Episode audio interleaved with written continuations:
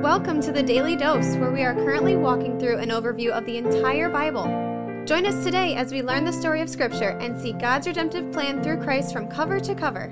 Let's listen to Matt Reisetter, Director of Christian Crusaders and the Cedar Falls Bible Conference. Today we're in Matthew 24, verses 32 through 35. We're in a couple chapters of scripture where Jesus is laying out some details about what the end times are going to look like. Signs of the end of the times, the coming of the Son of Man, the abomination of desolation. We've been in a few of these texts the last few days. Today he inserts a lesson from the fig tree, which is not to be confused with the time that he rebuked the fig tree and made it wither and taught a lesson to his disciples about the importance of fruitfulness. This is a different illustration from a fig tree. Check it out. From the fig tree, learn its lesson. As soon as its branch becomes tender and puts out its leaves, you know that summer is near. So also, when you see these things, you know that he is near. At the very gates, truly I say to you, this generation will not pass away until all these things take place. Heaven and earth will pass away, but my words will not pass away. So Jesus is saying to these disciples who would be very familiar with fig trees, just as you can look at a fig tree and know that when its branch becomes tender and it starts to put out leaves, that summer's coming. When you see these things start to happen that I've just been telling you about in the last several verses, signs of the end times, then it should just be an obvious conclusion that he is very near. The second coming of the Son of Man is at hand. Then we have verse 34, which has caused a whole lot of debate and thought and discussion. Jesus says, Truly I say to you, this generation will not pass away until all these things take place.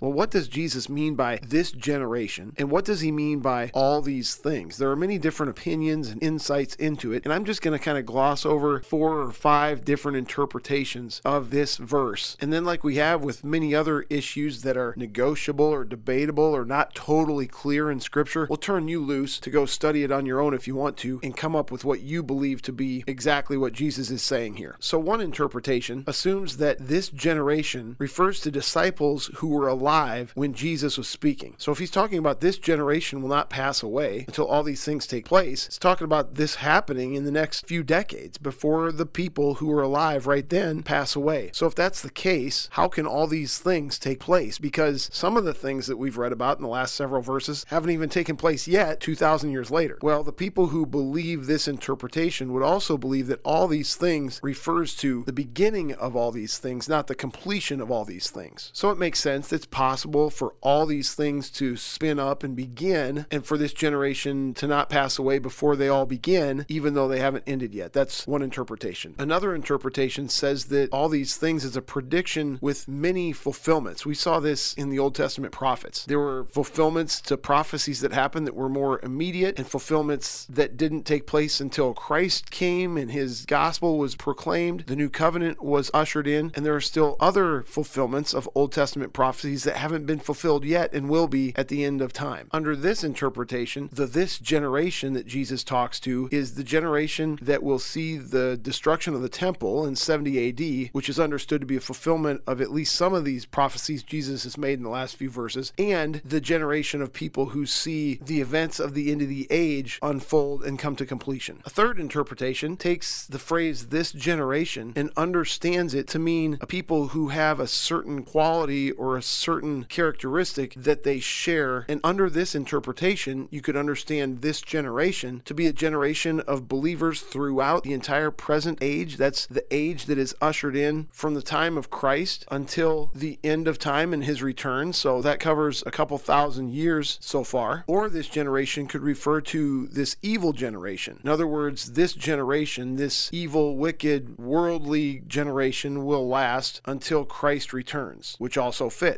Still, another interpretation suggests that generation refers to race. And some of them believe it refers to the Jewish race specifically. Jesus is saying this generation will not pass away until these things take place. In other words, they'll be around until the end, which makes sense. And one last interpretation submits that this generation is referring to the generation that will be around when all these things come to completion, meaning the one Jesus is talking about, which is far in the future when these events happen, that generation will not pass pass away until all these things take place. By the way, I'm getting these general interpretations from notes in a study Bible that I have. I guarantee you could Google it and find your own sources to study this more. There are a couple things beyond the discussion about how to specifically interpret this sentence that I think are important to mention. First of all, Jesus is saying that these things will take place. These things we've read in the first part of chapter 24 are going to happen. The second thing I want to point out is the contrast between verse 35 and verse 34 and what it tells us about what's permanent and what's not permanent. Let me read 35. Heaven and earth will pass away, but my words will not pass away. In other words, Jesus' words are eternal. They're never going to pass away. They're never going to change. Heaven and earth will. What else isn't permanent is this generation from verse 34. This highlights a really important point that scripture has touched on over and over and over, and that is we should be putting our focus, our attention, building our lives around Jesus' words, not the trappings of our life, because all that's temporary and his word is permanent. Sitting here saying this, I'm reminded of Matthew chapter 6, which we covered several weeks ago, where Jesus says, Do not store up for yourselves treasures on earth where moth and rust destroy and where thieves break in and steal, but store up for yourselves treasures in heaven where moth and rust do not destroy and where thieves do not break in and steal. Jesus is imploring us put your eggs in the basket of things that are permanent. Do not put your eggs in the basket of things that are not permanent. Friends, the pull in our hearts and our minds for our affections and our time and our money and our attention is constantly being drawn to that which is not permanent, that which will not last, that which will pass away. But God's word, the truth about Jesus Christ, the kingdom that he has established, these things stand in stark contrast, and we ought to be building our lives around that. The Son of Man is going to return. We don't know exactly when. We can't even agree on how to interpret verse 34, but the big idea is that everything we know and see and can touch is going to come to an end. And the only way to escape the finality of that is through faith in Jesus Christ, building our lives on his word. And really, that's why we're here doing the Daily Dose podcast, so we can become more familiar with his word, more inspired, and more equipped to build our lives on it. Thanks for joining us. Come back for more tomorrow. Have a good day. The Daily Dose is a podcast of Christian Crusaders radio and internet ministry. Please subscribe to this podcast, leave a five star rating, and prayerfully consider financially supporting our ministry at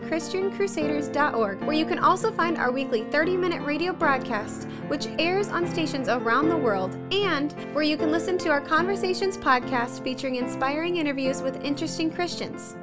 We also want to highlight two ministry partners. First is the Cedar Falls Bible Conference, whose conference videos and schedule of year round events and activities are available at cedarfallsbibleconference.com. And please consider joining us for their 101st annual conference on Saturday, July 30th through Saturday, August 6th in 2022. Second, if you or someone you know could benefit from an anonymous online Christian mentor, please visit issuesiface.com, which is provided by Power to Change Digital Strategies, our other ministry partner. Thank you for listening, and may God richly bless you.